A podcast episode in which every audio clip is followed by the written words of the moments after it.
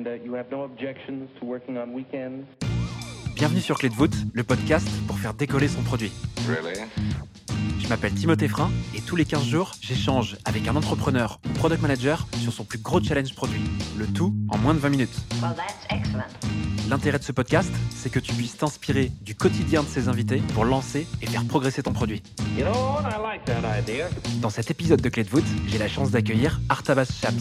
Après un parcours de project manager et de consultant en stratégie, Artabas découvre le produit chez Blablacar il y a 5 ans, où il évoluait dans un premier temps sur le business model de la plateforme. Aujourd'hui, VP Product, il vient nous parler d'un challenge lié au matching des covoitureurs, qui va très certainement être familier si tu as déjà utilisé l'application.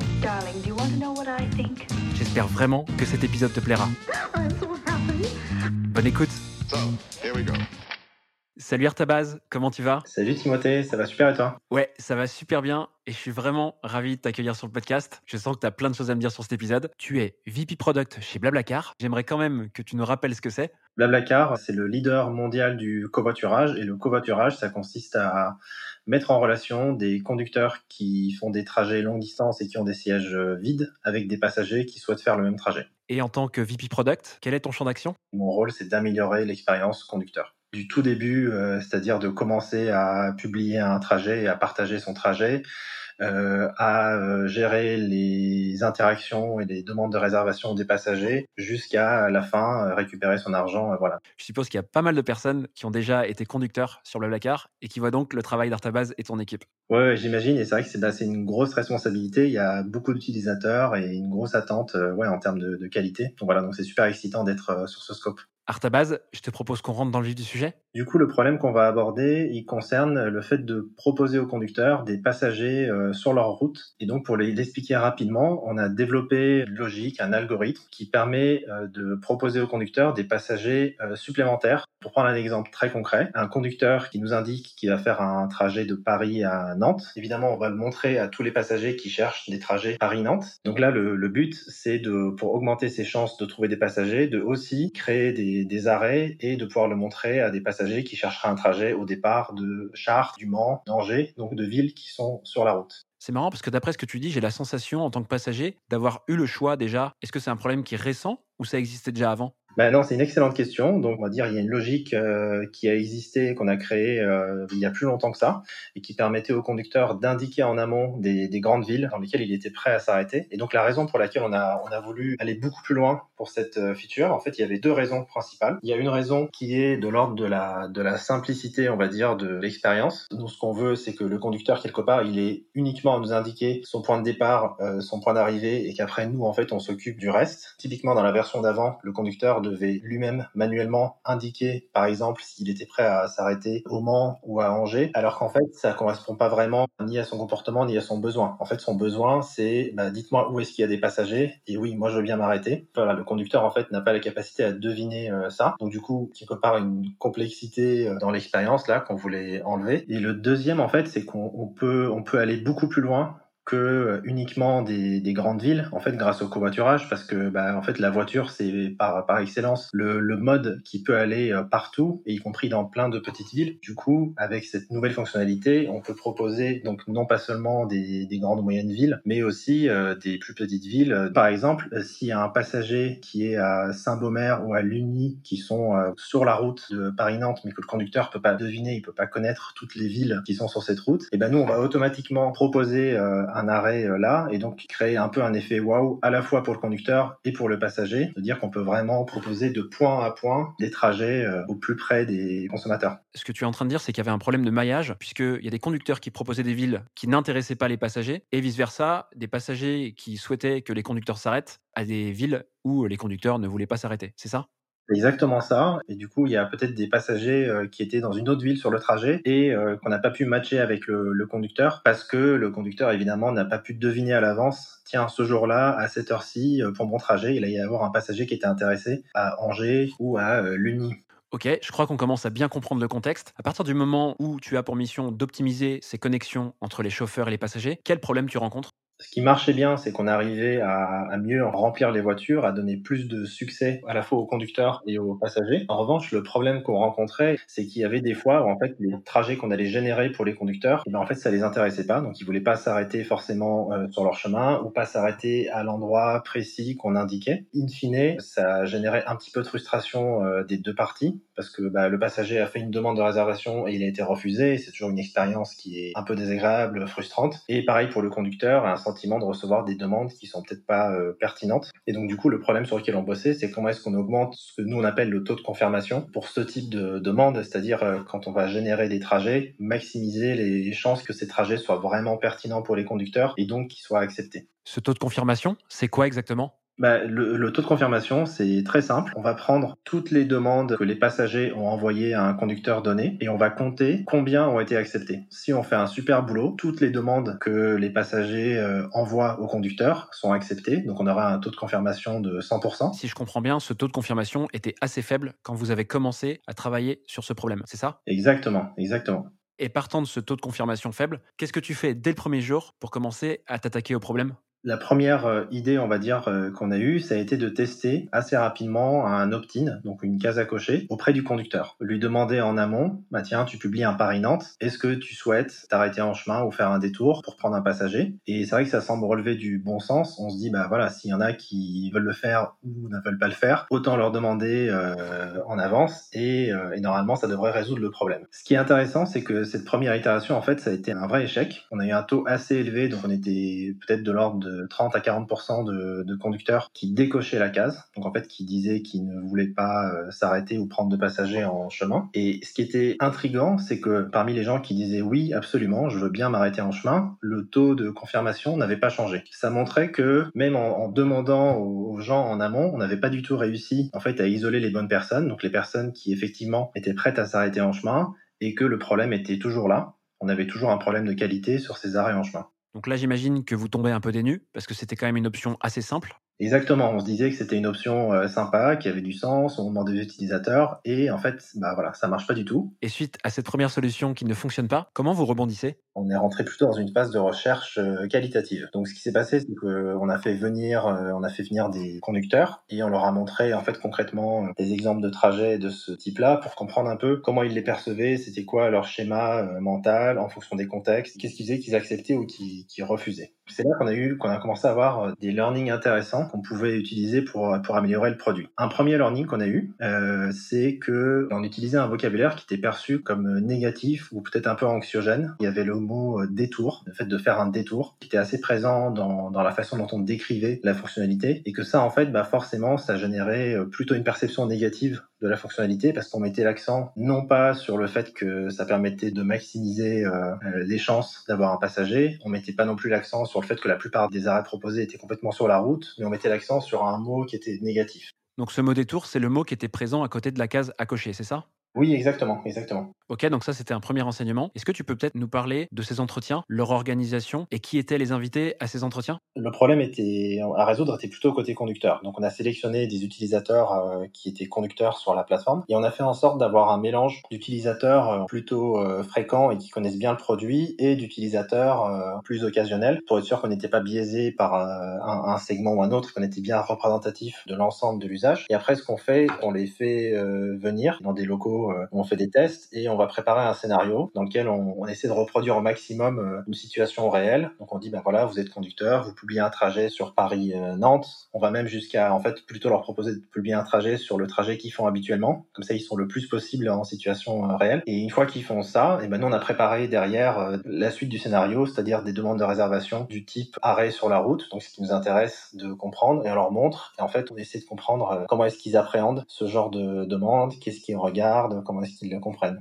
Mais comment t'incites des utilisateurs à passer du temps avec vous? Ce qu'on fait, c'est qu'on va contacter des membres. Euh, bon, déjà, il y a un premier niveau où il y a des gens qui sont intéressés, euh, pas intéressés. Toutes les personnes qui sont intéressées à participer à ce genre d'exercice, on les récompense avec un petit voucher. Et en général, c'est pas la motivation principale. Ok, et avant de repartir sur les fameux enseignements, ça représente combien de conducteurs tout ça? En général, un cycle de tests comme ça, on fait venir une dizaine de personnes. C'est pas une science euh, exacte, évidemment, mais on dit qu'en général, en 2, 8, 9 personnes, la plupart des feedbacks évidents, on les a. Et en fait, le Kali, ça donne des nouvelles idées, ça permet de s'inspirer, ça permet de voir des choses que les gens ne comprennent vraiment pas. Et après, derrière, il faut réitérer, c'est-à-dire il faut réfléchir, voir euh, dans la data sur des choses plus quantitatives. Euh, si quelqu'un vous a donné un feedback particulier, ben, est-ce qu'il se vérifie dans la data? Donc voilà, donc en fait, c'est surtout une, une grande source d'inspiration. C'est super intéressant ce que tu viens de nous donner comme ordre de grandeur pour les interviews. Est-ce que tu pourrais peut-être nous faire imaginer comment se passaient ces interviews? Vous étiez derrière les utilisateurs? Vous étiez avec eux? Il y a tout le temps une personne qui est avec eux euh, dans la pièce, mais le, but, c'est que la personne euh, les, perturbe le moins euh, possible. Alors évidemment, c'est impossible. Hein. Il, y a, tout le temps un biais quand on fait venir quelqu'un dans une pièce, etc. Il est déjà en dehors d'un contexte naturel. Mais le but, c'est qu'il y ait quelqu'un qui soit avec le conducteur ou la conductrice dans la pièce pour lui dérouler le scénario et qu'on s'assure que le, conducteur quelque part passe le scénario qu'on avait en tête. Et ensuite, nous, on va enregistrer ça et, et on, va, on, va le, on va le regarder. Ok, donc revenons à nos moutons. Tu fais le constat que le mot détour a une connotation négative. Et quel est le deuxième constat du coup? Au-delà des mots utilisés, les gens n'appréhendent pas du tout en fait la notion d'arrêt sur la route ou de détour de la même façon. Par exemple, on a un premier conducteur qui nous dit que pour lui, déposer quelqu'un un peu avant euh, Nantes dans la banlieue, alors que lui-même il va euh, au centre, ça le dérange pas du tout et que lui il considère pas ça euh, comme un détour. Qu'en revanche, quand il est sur l'autoroute, il a pas du tout envie de s'arrêter. Donc ça c'est le premier schéma mental. Et il y a d'autres qui nous disent en fait limite l'inverse c'est qu'ils disent bah moi euh, pas de problème pour m'arrêter sur l'autoroute ou pour prendre une sortie pendant 30 secondes, prendre un passager et ensuite repartir, mais j'ai pas du tout envie euh, de faire euh, par exemple le tour du périph pour déposer des, des, passagers quand je suis arrivé à Nantes. C'est intéressant parce que du coup on voit que le même même avec le même mot et les mêmes concepts, bah, en fait les gens ils les comprennent différemment et derrière eux ils ont des envies, des problèmes qui sont très différents les uns des autres. C'était vraiment pas simple à trouver ça. Ok, donc tu constates qu'il y a un vrai problème de vocabulaire. C'est quoi ensuite la prochaine étape suite à ces enseignements? On en tire deux, deux constats qu'on va mettre en pratique. Donc un premier constat, c'est ce qui concerne le vocabulaire. Donc c'est essayer de transformer ce mot, cette notion de quelque chose qui est exprimé un peu négativement en un mot ou un concept qui est plus positif et qui parle du bénéfice pour le conducteur. Et un deuxième constat qui est lié au fait que les gens ont des schémas mentaux euh, différents, c'est euh, le fait que les conducteurs, effectivement, ils ont besoin de contrôle. Ils ont besoin de dire, moi, je peux faire tel type d'arrêt et pas tel autre type d'arrêt, mais que c'est très difficile pour eux de le faire sans contexte ou sans exemple. Et donc nous, notre solution initiale, comme elle n'était pas contextualisée, c'est-à-dire qu'on demandait de façon purement théorique, est-ce que vous seriez intéressé, vous arrêter ou pas sur la route, en fait, ils pouvaient dire oui ou non, mais in fine, comme ils n'avaient pas le contexte, ils n'avaient pas d'exemple précis, ils pouvaient pas prendre la bonne décision. Et donc par défaut, en fait, ces conducteurs préféraient décocher la case plutôt que prendre le risque que ça vienne perturber leur trajet, c'est ça? Exactement. Il fallait euh, remettre du contexte pour que le conducteur puisse se représenter plus précisément euh, l'effort que ça allait demander et donc décider si euh, voulait désactiver ou pas la fonctionnalité. Et du coup, le parcours ressemblait à quoi finalement? Comment vous apportiez du contexte au conducteur? On a choisi comme, comme solution pour faire la mise en contexte, finalement, c'était d'associer la fonctionnalité au moment où le conducteur reçoit une demande. Donc, c'est-à-dire qu'on s'est dit, bah, finalement, le moment où le conducteur reçoit la demande du passager qui dit, tiens, est-ce que tu peux me prendre à Chartres? C'est le moment où c'est très, très concret. Donc, le conducteur voit exactement ce qu'on lui demande en termes d'effort, en termes de type d'arrêt sur la route ou de type de détour. Donc derrière, s'il bah, si refuse, c'est le meilleur moment pour lui demander Ah, est-ce que tu veux désactiver ce type de demande à l'avenir? Ok, je vois très bien. Donc, vous ne parlez pas du tout au conducteur quand il crée un trajet de faire un détour ou de s'arrêter? Une fois qu'il a validé son trajet et qu'il reçoit des propositions de passagers qui lui proposent un arrêt, dans ce cas, vous proposez au conducteur euh, l'arrêt que le passager soumet. Et donc, si le conducteur refuse de prendre cet arrêt, là, par défaut, vous lui demandez s'il souhaite que l'on arrête de lui proposer des arrêts. C'est ça? C'est exactement ça. Et donc, du coup, quelque part, tu, posais euh, à juste titre la question de, la, diversité des types de demandes et des types de trajets euh, qu'on peut avoir. Et donc, au lieu d'essayer, entre, guillemets, de, trop la, théoriser en amont, on prend le parti pris de rester c'est très simple et très concret. On dit bah voilà, tu vas recevoir des demandes concrètes et si euh, et si ça te plaît pas, bah tu peux les désactiver. Mais cette version finale de la solution, elle sort d'où? C'est pas facile de l'imaginer quand même au premier abord. En fait, dans ce genre de projet, on a des product managers, on a des designers, on a des gens qui sont des spécialistes du contenu et de comment est-ce qu'il faut présenter euh, les choses. Euh, ben, en fait, en faisant travailler toutes ces personnes-là ensemble, on a des points de vue différents et in fine, c'est comme ça qu'on identifie mieux ce genre d'opportunités. Ok, et cette solution apportée pour répondre à ce challenge produit, elle a apporté quoi comme résultat? En fait, ce qui est très très intéressant, c'est qu'on a, on a fait du coup deux constats. Il y a un premier constat qui est intéressant, c'est qu'on voit qu'il y a beaucoup moins de gens qui désactivent la fonctionnalité. On est tombé à moins de 10% de gens qui désactivent la fonctionnalité versus 30 à 40 avant. Et quand on a fait les tests qualitatifs pour voir un peu comment les gens percevaient ce nouveau flow, cette nouvelle façon de présenter les choses, en Cali, on avait quasiment que des gens qui gardaient la fonctionnalité activée et ils disaient d'eux-mêmes, bah non, en fait, je veux pas rater des opportunités ou je veux pas rater des prochains passagers. Donc en fait, ça c'était un haut marqueur de succès sur la partie compréhension, clarté de la fonctionnalité. C'est qu'on dit, ok, bah en fait, maintenant les gens ils ont compris que c'était pas pour leur faire faire un détour, c'était pour maximiser leur chance d'avoir un passager. On est très content de, des itérations et de la façon dont on a pu euh, améliorer euh, la perception euh, de cette fonctionnalité auprès des conducteurs.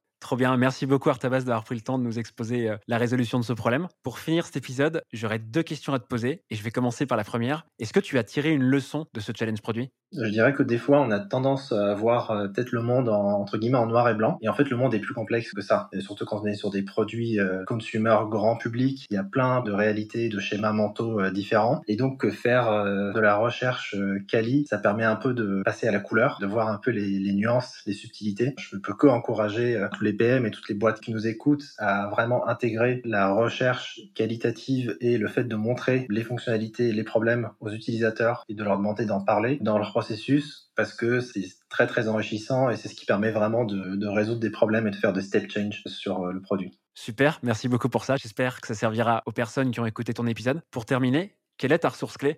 J'ai choisi un bouquin qui s'appelle Made to Stick de Chip et Dan Heath. C'est deux frères qui ont écrit ensemble ce bouquin et ça concerne euh, la communication. Et ce que je trouve génial dans ce bouquin, c'est qu'ils ont créé un framework, donc ils appellent le framework euh, Success. Euh, donc c'est un acronyme qui veut dire Simple, Unexpected, Credentiable, concrete, emotional, story. Et en fait, c'est six critères pour déterminer comment une information est bien communiquée et va être bien retenue par une audience. Et donc, je le conseille, moi, à toutes les personnes qui ont envie de s'améliorer en communication. C'est un super, super bouquin avec un framework très clair et plein de bonnes pratiques pour communiquer clairement. Trop cool. J'avais jamais entendu parler de ce bouquin de manière personnelle, donc j'espère que tout comme moi, il y a des personnes qui le découvriront. Merci beaucoup Artabas pour ta venue. Ce que j'ai trouvé génial, c'est que c'est un produit, je pense, qui va parler à beaucoup de personnes qui l'ont déjà utilisé et même vécu. Et donc grâce à toi, on a vu euh, une partie des coulisses. Donc merci à nouveau. Je te souhaite une super continuation. J'espère qu'on aura l'occasion de parler peut-être d'un nouveau challenge produit lié à Blablacar ou à une autre expérience sur le podcast. Ouais, merci beaucoup Timothée de m'avoir invité. C'était un plaisir de faire ce retour d'expérience avec toi. J'espère que c'était intéressant pour les auditeurs. À bientôt. À bientôt. Merci encore Artabas.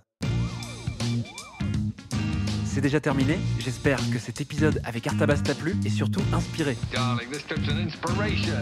Pour m'aider à recevoir de super invités et à faire connaître le podcast, ce serait super que tu laisses 5 étoiles sur Apple Podcast et un petit commentaire. Oh. Merci à toi et à dans 15 jours pour le prochain épisode. Oh,